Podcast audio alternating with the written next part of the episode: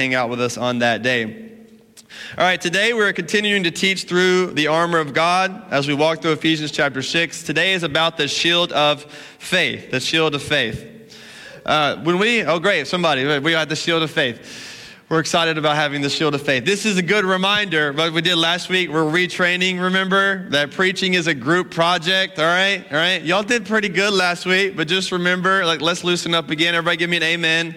Amen, amen, great. Okay, give me a that's good, that's good. Say, oh yeah, okay, and give me a preach it, all right? And there we go. Okay, great. Those are some of your options today, or a hello, as we talked about last week. You can give me one of those, but let's do this thing together. All right, before we uh, jump in the text, I want to give you an idea of why this is so significant for our lives. So, Recently, when I was on an ATV and we're on four wheelers going through Alaska and all these different things, uh, I was getting on it and I was very excited to just hit the gas and go and just be crazy and fun, right?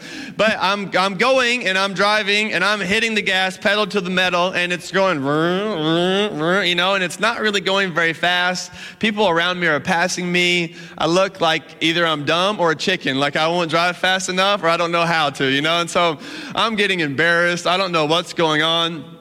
And I'm, I'm upset because I'm like, this is supposed to be fun. And I'm hitting pedal to the metal. I can't figure it out. You know, what's going on? Why can't I go faster?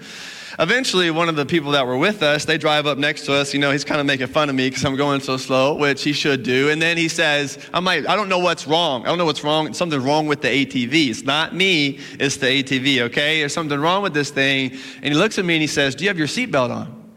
And I said, No, I don't have my seatbelt on. And he says, Well, the ATV won't go forward very fast unless you put your seatbelt on. Like, wow, I didn't know this is, I didn't know they even did this in four wheelers, okay? So there's safety precautions in four wheelers. Amazing, imagine that. So as soon as I put my seatbelt on, it was like an instant change. It was amazing. As soon as you click that thing, all right, just like when your car stops beeping, all right, you say beep, beep, beep, beep, you click it and everything's peaceful again.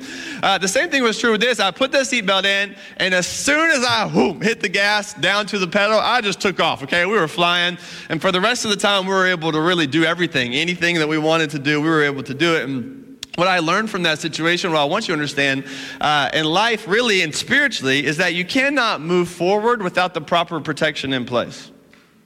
You can't move forward in your spiritual life without the proper protection in place. You can't hit the gas, so to speak, of your spiritual life. You can't move out of the situations that you're stuck in, whether you're stuck in your feelings, whether you're stuck believing certain lies, whether you're stuck in certain bad habits, whatever it is. You feel like, man, I want to grow, I want to change. You cannot move forward unless you first put your seatbelt on. And what we're going to see here spiritually is you cannot move forward spiritually unless you first take up the shield of faith. It's kind of backwards to us to think I have to take a moment to protect myself so that I can actually move forward in life. You feel like putting the seatbelt on takes a moment of your time. Well, this is what it looks like for us spiritually is that we cannot move forward we cannot move out of the places that we're stuck in. We cannot become everything that we are intended to be. We cannot live out the victory we want to live out. We cannot make change and progress until we first put our seatbelt on, or metaphorically, until we first take up the shield of faith. And so, in light of that, we're going to go ahead and look at Ephesians chapter 6. So, go ahead and open your Bible to Ephesians chapter 6. All right. Great. Once again, like every week, we only have one verse, but I'm going to read the previous several to remind us of the whole armor that we're looking at. So Ephesians 6:13 says, "Therefore, take up the whole armor of God, that you may be able to withstand in the evil day, and having done all, to stand firm." So once again, remember, this is the goal, that we would stand firm. So how are we going to do that? It says, "Stand therefore, having fastened on the belt of truth, having put on the breastplate of righteousness and as shoes for your feet, putting on the readiness given by the gospel of peace. Now, here's the verse for us today. In all circumstances, take up the shield of faith with which you can extinguish all the flaming darts of the evil one. All right, so verse 16, the shield of faith. This is the fourth piece in the body of armor that we have been discussing. Remember, as we talked about last week, there's two sets of three. The first set of three uses the word having, as in these are things that you kind of leave on, like the gospel of peace, not something. The second set of three, taking up, are things that you pick up and use. So, this is what the Bible wants you to consider about what is going on in your life. So, you have the first three, now we're shifting to the next three.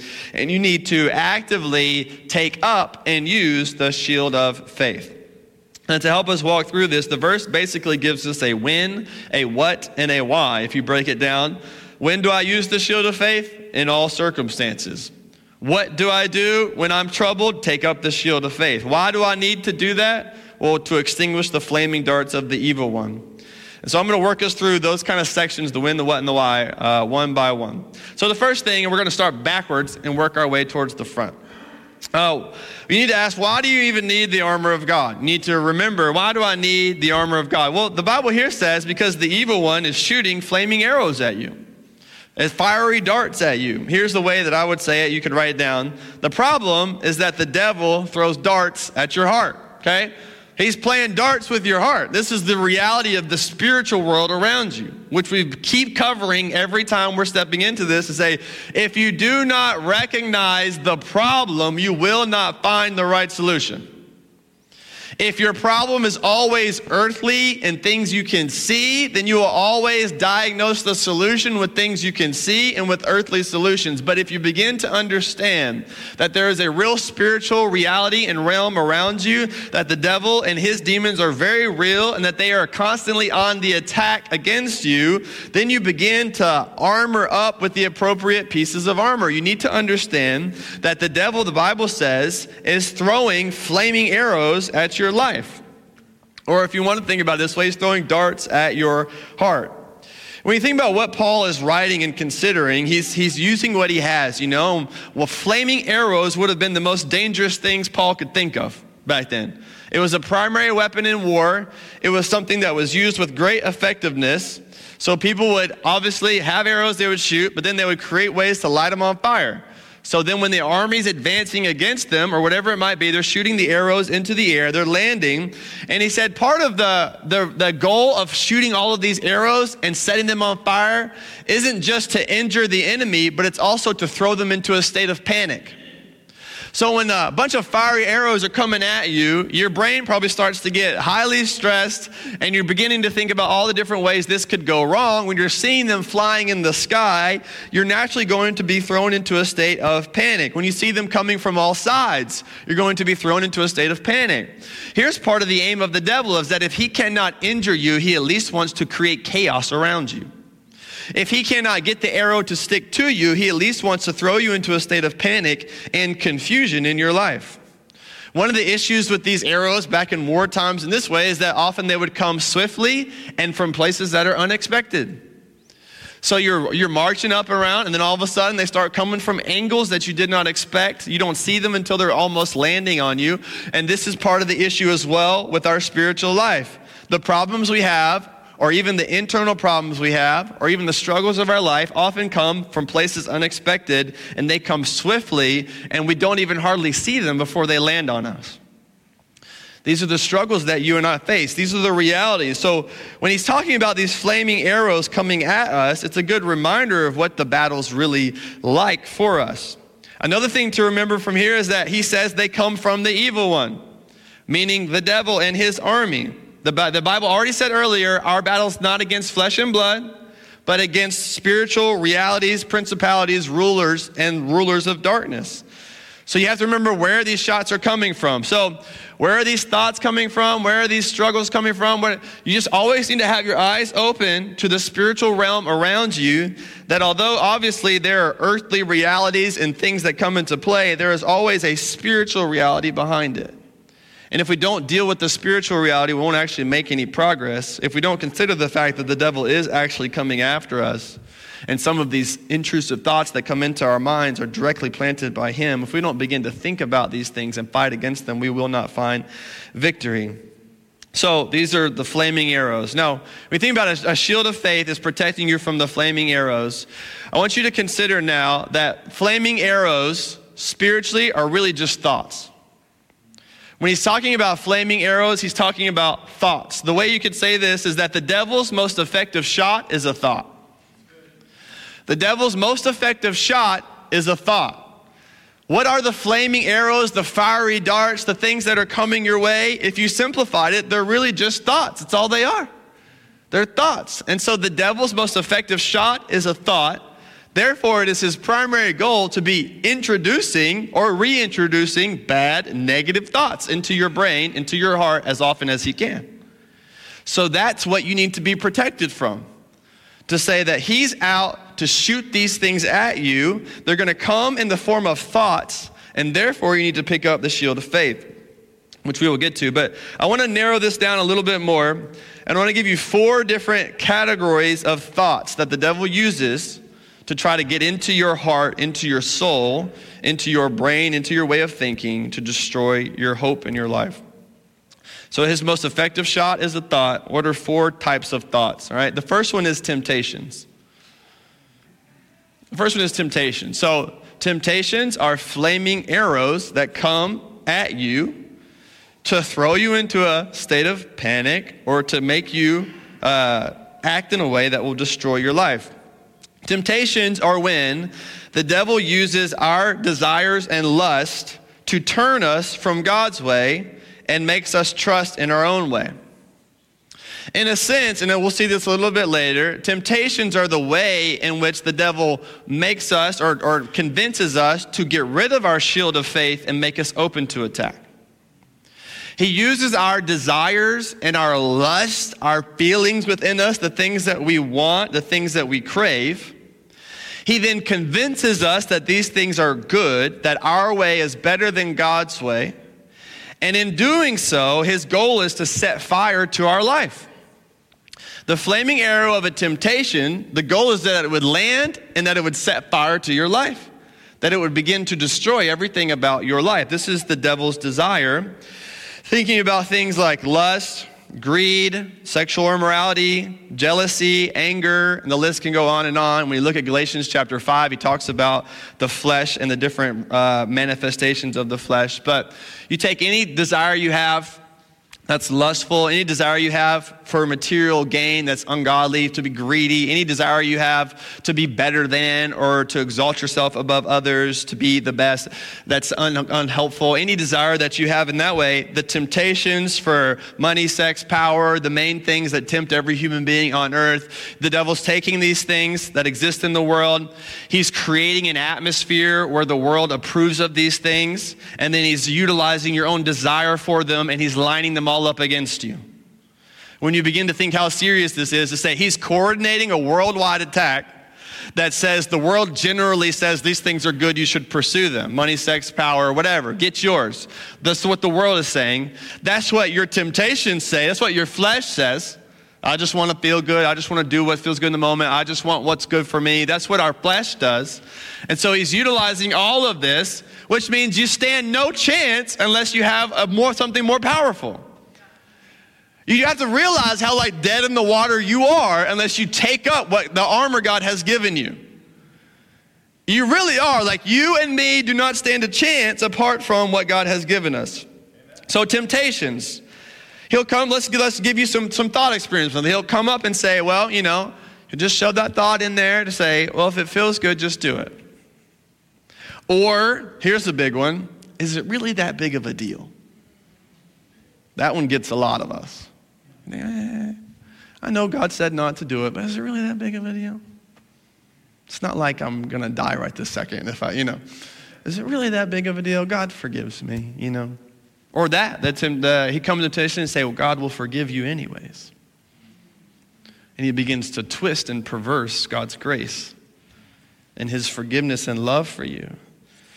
The temptations that say no one else will see. How about that one?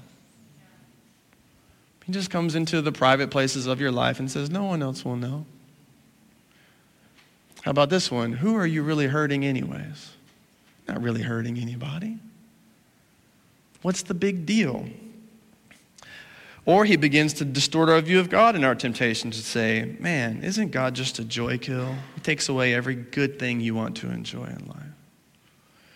And he begins to feed your mind and if you let him do that, those things are going to begin to convince you. Well, that's really not that big of a deal. Everyone else is doing it.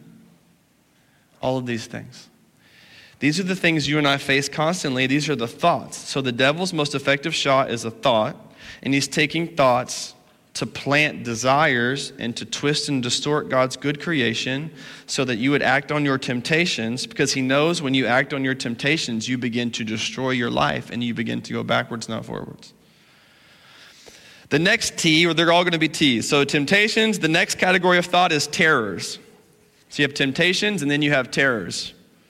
Terrors are fears, intrusive thoughts, worst case scenarios, doubts, or when your feelings overwhelm you in a sense of you have an overwhelming sense of condemnation, an overwhelming sense of despair, an overwhelming sense of regret, an overwhelming sense of hopelessness, and any other terrible feeling that begins to ruin your life, the, the devil introduces terrors into your life. He makes you think constantly about the worst case scenarios. Uh, there was this show that me and I, my wife and I used to watch where the couple would play this worst case scenario game. And they would talk about the worst possible things that could happen with any particular decision or outcome. And they would try to use that in some psychotic way to calm themselves, to come back and say, well, that's probably not going to happen. So we're okay back over here, you know? So if something bad does happen, it's probably not that. So if I think about the worst case scenario, I'm going to come back to more reality of scenario. Some of us are more prone to this, but when you think about the thoughts that come into your, your mind about uh, hypothetical situations that aren't true and haven't happened, but they introduce terror and anxiety in your life. I mean, think about the reality that a lot of our anxiety is about things that don't exist or haven't happened yet. You know, some of it is all things that have happened or things that are currently happening, of course, but some of it is also hypothesizing into the future, believing things that aren't true yet, letting non realities come in and affect my current status, letting things that aren't true yet affect my current well being.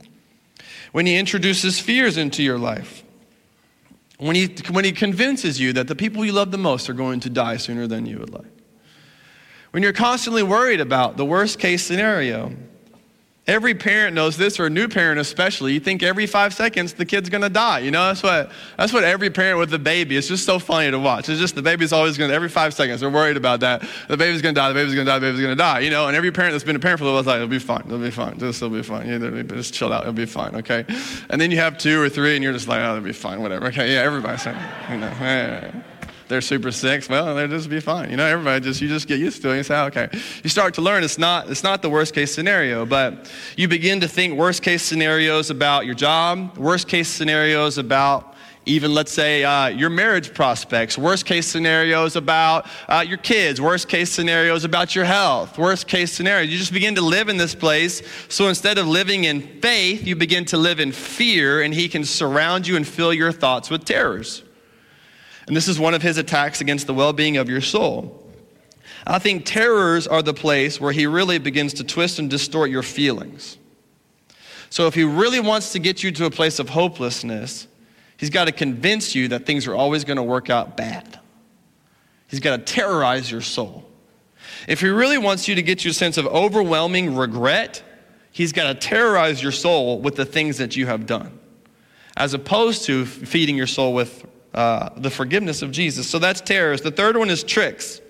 Temptations, terrors, tricks. These are his, one of his main weapons. Obviously, lies, deceptions, imaginations, hypotheticals, assumptions, anything to keep us from th- seeing things as God does. This is one of his first things he does at the Garden of Eden when he goes up to Adam and Eve, and he basically says to Eve, Did God really say?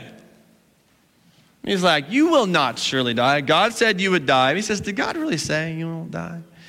He begins to trick, uh, lie, manipulate, create different realities, deceive, have you imagine alternative realities, and not believe the things. The goal of the trick is like a magician, is to keep you from seeing the reality, is to keep you from seeing things as God does. So if he can lie to you and deceive you, he can keep you from seeing things as God does. He can convince you to see things as he does and to follow his advice. He's tricking, he's lying, he's deceiving, he's planting thoughts in your head, particularly to negate what God has said. He's having you create assumptions and hypotheticals. That's the third one, tricks. The fourth one is trials. So, temptations, terrors, tricks, and trials. This is when he uses our circumstances to turn us from faith and into doubt. So, trials are when the devil uses our circumstances, which may not be favorable to us, to turn us from faith into doubt. This is where senses of apathy come in, where you say, like, why try anymore? You know, he introduces the thought to say, well, you could just never get better, anyways. Things always go wrong for you, anyways. Why try anymore?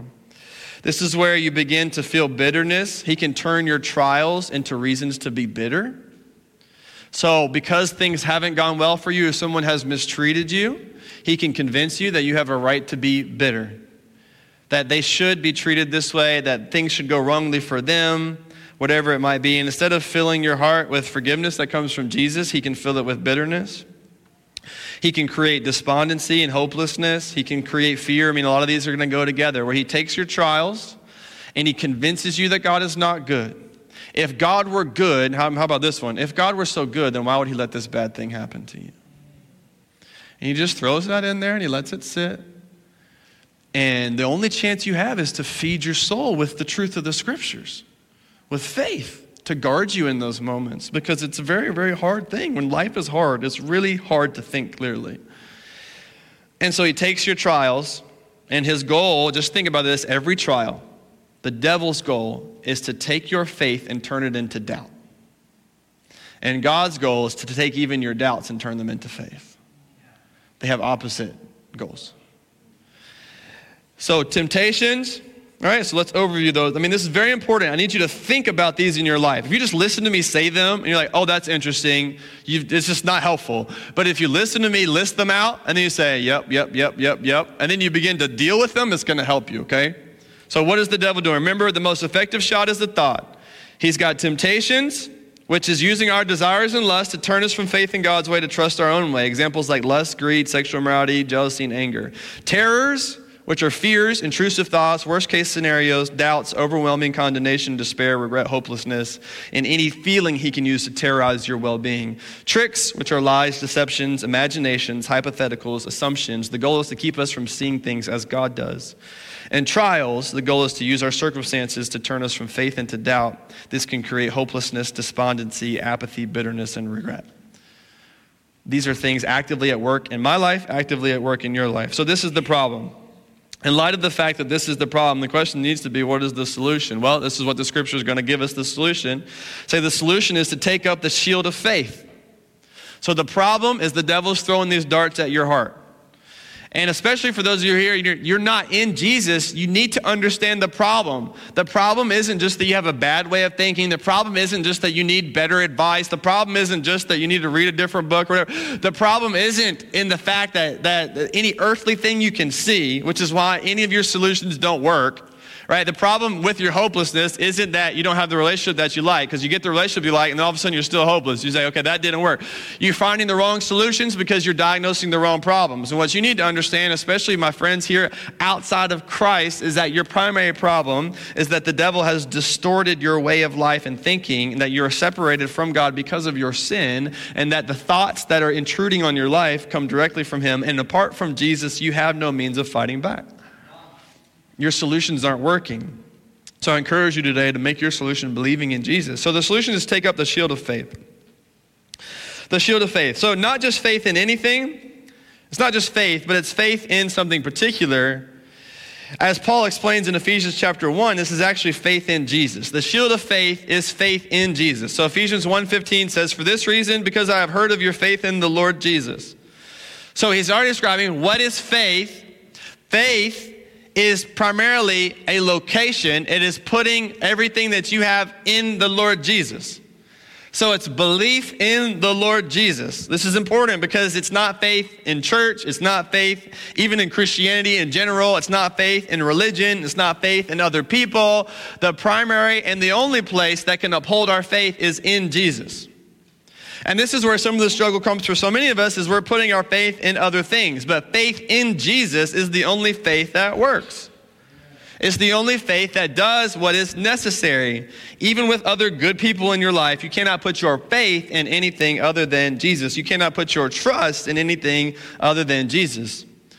This is the point of the cross. So Jesus dies and rises again to destroy the work of the enemy against you which is primarily his ability to accuse you because of your sin. His primary attack on your life is that he can bring up your guilt and say, God, you have to judge their guilt. Look at how bad they are and how many sins they have committed. And because God is righteous and holy, that is true. He must judge your guilt. So the devil's constantly your accuser, and he's bringing up how many awful things you have done. And there is no solution for that because you can't work your way out of that other than the fact that Jesus comes, he dies on a cross cross for your sins. He rises from the grave, and then he clears you of all accusation as you believe and trust in him. So that when the devil wants to bring an accusation against you, God says, I threw that sin down into the bottom of the sea.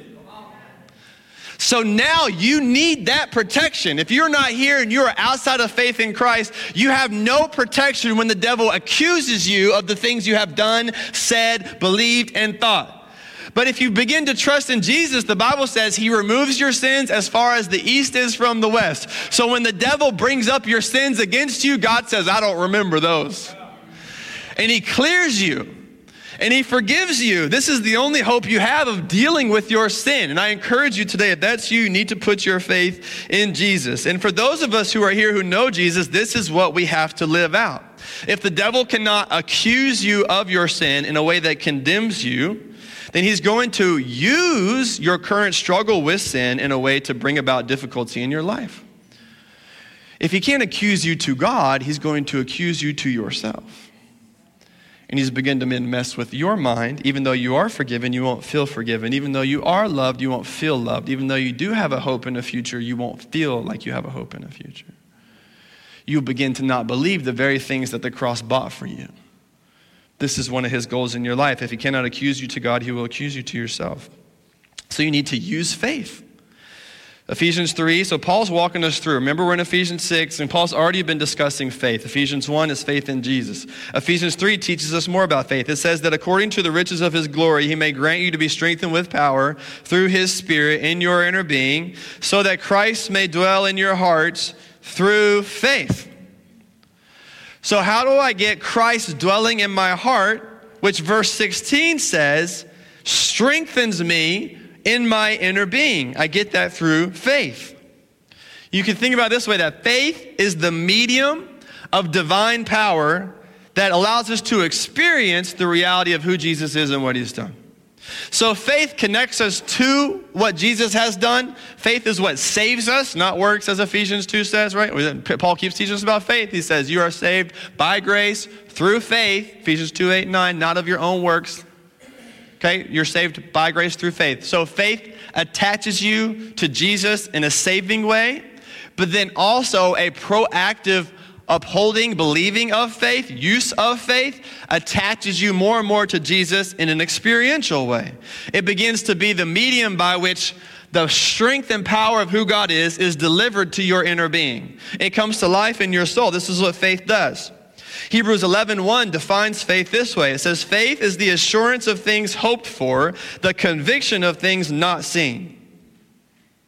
The shield of faith if I'm going to pick up the shield of faith, part of what I'm doing is I'm convinced that the things God has promised will come to pass, and those become more real to me than the struggles and the difficulties I see in the present moment. The shield of faith, I pick it up. I have assurance of the things hoped for. I'm convinced of things I haven't seen. Meaning that the temptation comes my way that says it'll feel good to do this in the moment. But faith says, no, it actually feels better to be closer to God it fights back. And you begin to pick up the shield of faith. And he says, uh, Faith, you know, the devil comes and he lies to me and says, It'll always be this way. And faith says, No, it will not. Faith tells you that even temporarily things will change and grow and seasons change, but most importantly, in eternity, things will never be like they are now. They will be perfect.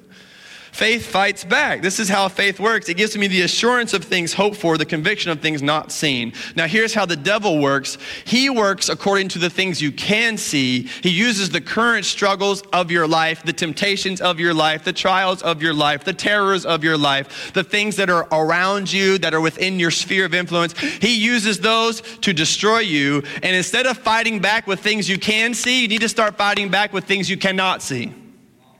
Faith doesn't fight with things it can see. That's what the devil fights with. Faith fights with something it can't see. Faith now goes into places that are uncertain. I mean, this is Hebrews 11 all over the place, where every person who exercises faith goes into a place unknown, to a place unsure, to a place unseen. They trust God. This is what faith is it's to have faith in the promises of God that everything He says will come to pass. It's the kind of faith that gets you through suffering, not always out of suffering. It's the kind of faith that allows you to stay steady even when things are unstable. This is what faith does for us. Faith leads us out of temptation and into the way of Jesus. What faith does in moments of darkness is it sheds light on it. And it brings to mind the fact that I am always in God's presence. It leads me out of temptation because it helps me not believe the lies that I'm ever alone. It leads me out of temptation because it brings light and it sheds light onto the darkness of my thoughts. This is what faith is and what faith is doing. So, what's the shield part? Paul says, Take up the shield of faith. Why this analogy? Well, what's interesting about this particular shield he's talking about is it's not the kind that you hold and wield like this to try to guard certain parts of your body. It's a full body shield that you crouch behind and protect your whole body. This is the analogy he's given us now is that faith doesn't protect some of you, it protects all of you. And not only do you not have to yield faith like this, it's not like you take up faith and you go, swing, swing, swing, like you're in the Matrix, you know, you got to be like Keanu Reeves to make sure all the things, you're dodging bullets, you know, you're like, man, I got to be a faith ninja, you know, I, I got to take up this shield of faith and, swing, swing, swing, swing, swing, swing, you know, uh, like a lightsaber in Star Wars, and I'm just knocking all the things out. You say, well, that still sounds like, no, no, no, no. It's not that kind of faith. It's faith say, here's this humongous shield, I stick it in the ground, and I crouch behind it, you know, and I'm good. That's what that kind of faith is. It's a coverall for your whole body, and it's also something that sits in front of you, not something that you hold by yourself. He says that this faith, this shield of faith, extinguishes all the fiery darts of the enemy. What I want you to remember about this is that it's the kind of shield that eliminates all threats shot at it, which means it doesn't just keep the arrow from penetrating your body, but it also puts the fire out. So, what they would do back in the old days is they would put uh, skin, animal skin, on their shield. They would even put them on their roofs and different things because it would extinguish the fire when it hits. And so this is the idea for us too is that faith not only prevents the arrow from coming, but it extinguishes the fire. It eliminates all possible threats. It's a it's a coverall. It's 100% guaranteed. It covers every part of you, you know. It deals with every part of your soul and your life. Faith is the only thing that can do this. Now, more about the shield. I want you to see this part. This is probably the most important part. Uh, so, all throughout the Old Testament, the Bible describes the Lord as our shield. I'll give you some examples Psalm 18, verse 1, Proverbs 30, verse 5, Psalm chapter 5, verse 12.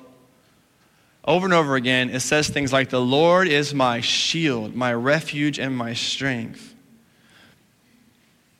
Every word of God proves true. He is a shield to those who take refuge in him. So think about it now when you, uh, Bible thoughts, you know, to say, he says, take up the shield of faith. And what you're really doing now, what is faith in this moment? If okay, if, if Paul's you know an Old Testament guy and he's reading, to Paul the shield wouldn't just be a metaphor of a, a, an army soldier, which it would be, but biblically, it would be thinking about the fact that the Lord is my shield. So when he says take up the shield of faith, it's almost like, man, just take up the Lord, so to speak. So, what is faith now? Faith, listen, okay, so the Lord is my shield. This is true of me if I'm in Christ. So, instead of me necessarily doing this, what I begin to do, faith is simply the active acknowledgement that the Lord is my shield. Faith isn't I pick up the shield and I knock all the arrows away. Faith is the act of acknowledgement, the conscious awareness that the Lord is my shield, my defender, my protector, my forgiver, my shepherd, my leader, my savior, and He is guarding my life. And all I'm really doing is crouching behind that, you know, and maybe grabbing the handle and saying, Look, I'm just right here. I'm going to attach myself to this. And I, faith is just saying, it's, it's making real what's really real. And say, I can't technically see that in front of me, but faith sees it. That's why 2 Corinthians 5 9 says, You walk by faith, not by sight. It begins to be aware of the fact that, that the Lord is my shield. Now, here's an important aspect of faith and this is something for you to write down because you don't need to forget this. Faith is only good if the object of your faith is strong. A lot of faith in the wrong place is nothing, but a little faith in the right place is everything. See, faith is only good if the object of your faith is strong. Faith is not about how strong your faith is, it's about how strong the object of your faith is. A lot of faith in the wrong place, in any place other than God, is nothing, a lot. But a little faith, just a little faith in the right place is a lot. This is why Jesus gives the parable of the mustard seed. He says, You must have faith the size of a mustard seed which at that time was the smallest seed that they, they knew of. And he's basically saying, you, you got to have a little bit of faith, you know, to be able to move mountains. The idea being that faith is only good if the object of your faith is strong. A lot of faith in the wrong place is nothing, but a little faith in the right place is a lot. It doesn't matter how strong your faith is, you need to get that out of your vocabulary. It's not about you having strong faith, it's about your faith being directed to a strong God. And so many of us, especially uh, Christians, are trying to have strong faith, trying to increase our faith. We're trying to have more faith. The Bible doesn't talk like that. The Bible says that just a little bit of faith will do. Why? Because it's not about how strong your faith is, it's about how strong the object of your faith is. Let me give you some analogies. You know this in life. Let's say you go out with somebody uh, to have dinner, and, uh, well, you know, these days you have your phone, but let's just say you forget your wallet, you know, and you're like, man, I can't pay for dinner. You let them know ahead of time so you're not being tricky, you know, say, oh, I forgot my wallet. And they say, oh, no problem, I got you. And you say, oh, okay, cool, cool, cool. Your faith in that is that's good so far. Let's say you get to the dinner, you know, it's a nice, let's say you go to Ruth Chris and it's kind of expensive. You think, man, we really went out tonight, blah, blah, blah. And he's like, no problem, you know, I got it, you know. Then he gives the lady his credit card or debit card or whatever, you know. If he's Dave Ramsey, he doesn't give her the credit card, that would be bad. He gives her the debit card, or actually just gives her a wad of cash. Actually, would probably be, probably the way supposed to give her a wad of cash. Say, here's all my $1 bills. And, uh, but cash wouldn't work in this example. So he gives her the, the debit card and she goes and she swipes it. Comes back and says, Sir, your card was declined. He says, Oh, you know. And then he gives him a credit card and says, Why don't you try this one? Sir, your card is declined. Sir, your card is declined. Now, how good was your faith? Did it matter how much you believed that your friend had the money to take care of it? Did it matter how much you loved your friend and wanted to go to dinner with them? No. The only thing that mattered was whether they actually had the money in the bank. If someone came up to you and promised to pay all your bills, it wouldn't make you happy unless they could do it. Your faith doesn't matter in terms of your strength, what you believe, uh, in terms of like the level of which you believe something. Faith is belief, even a little bit, in the right place. They have to be able to deliver. It's the same thing with it doesn't matter how much faith you have in a parachute, it matters if the parachute works and can hold you up. You can jump out of that plane terrified with very little belief that this will work. But if the parachute works, then your faith works. It's the same is true with so many things in life. If you're in a harness and you're going on a zip line, does it matter how strongly you believe that that harness is going to hold you up? No. If you're willing to step out, that means you believe it. What matters is whether the harness can hold you up. This is the reality for us. So I want to encourage you today to stop trying to have stronger faith because that is a focus on you and start thinking about God's strength and you will have a stronger faith. Okay? Please hear me because I know so many of us do this. Stop trying to have a stronger faith. You think, wow, what pastor would ever say that? Okay? Don't tweet that. Remember, we need context. Okay? Context. Okay? Stop trying to have a stronger faith. Why? Well, that focuses on you. Have you ever made much progress by you know focusing on how great? Stop trying to have a stronger faith. Oh, so I can do better. I can do. I can read more. I can. But start putting your mind on God's strength, on who He is for you, and you'll find that your faith will grow, and then you'll be able to use that faith for something strong.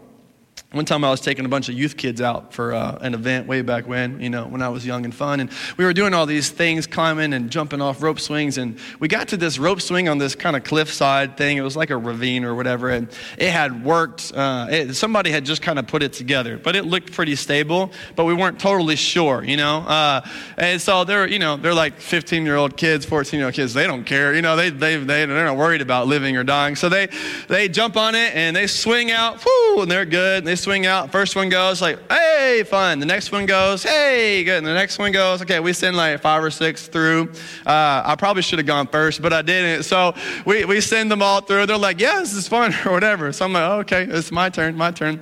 And I jump on the rope, and this is no joke. As soon as I leave the ground, the rope snaps and breaks.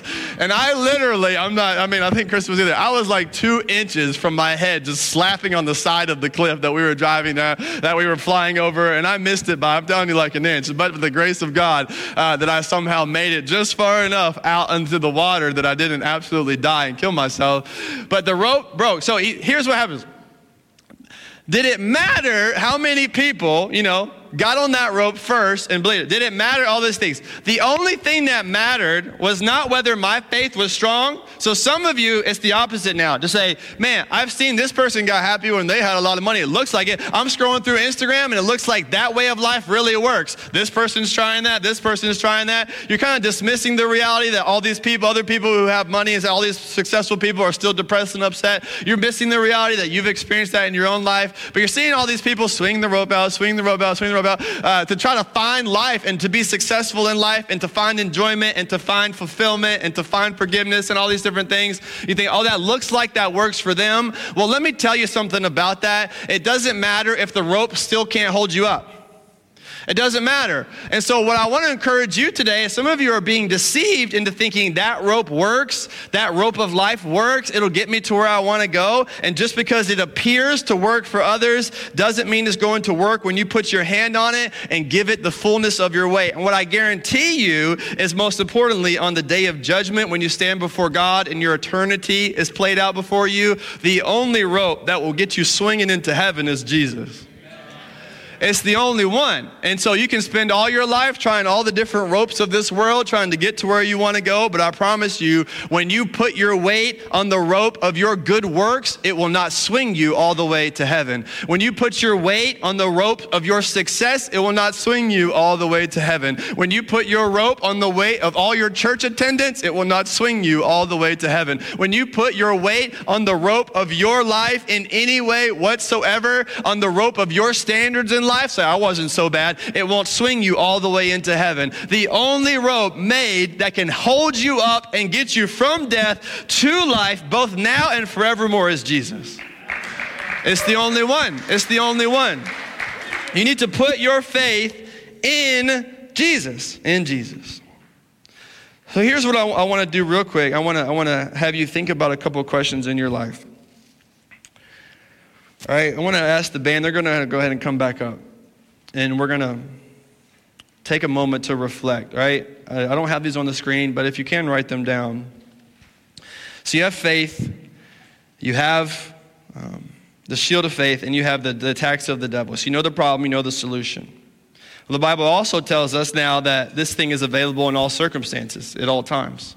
So the shield of faith works in every circumstance, every situation, every relationship. The shield of faith is sufficient for every trouble, every trial. It works in all circumstances. Not some circumstances, but all circumstances. Not sometimes, but all the time. It'd be really nice to make sure you had a solution to every possible circumstance in life. Well, you do. It's called the shield of faith. The Bible says, in all circumstances, in every moment of life at every thought turn, in every possible temptation, every time you have a terror, in every possible scenario, take up the shield of faith. So I want us to do that. So you need to diagnose some things as we close. What are the arrows coming at your life right now? You need to consider this because they're happening. Think about it this way What are the lies you are tempted to believe right now that you walked in here this morning with? The temptations, the terrors, the tricks, and the trials. What are the specific ones that you are tempted to believe right now? That you have been believing this week? What are they? And then ask the second question How does believing those lies, how is it affecting my choices? Okay, so what are they? What are the terrors, the tricks, the trials, the temptations, and how are they affecting my choices? And not only how are they affecting my choices, but now we're here, how are they affecting my well being and my soul? Am I well? Am I not? Am I overly anxious? Am I at peace? Do I feel confident in who God is or I live in doubt? That's the path. So, what are the lies? How are they affecting my choices? Like, what are the things I'm choosing to do that I'm only doing because I'm believing the lie?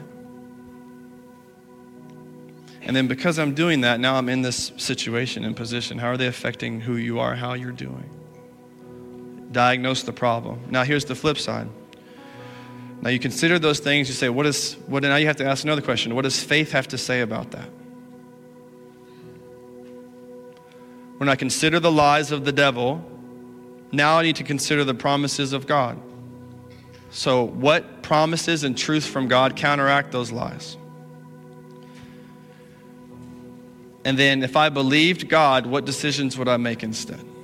How would belief and faith affect my choices? So, what are the lies? How are those affecting my choices and my well being?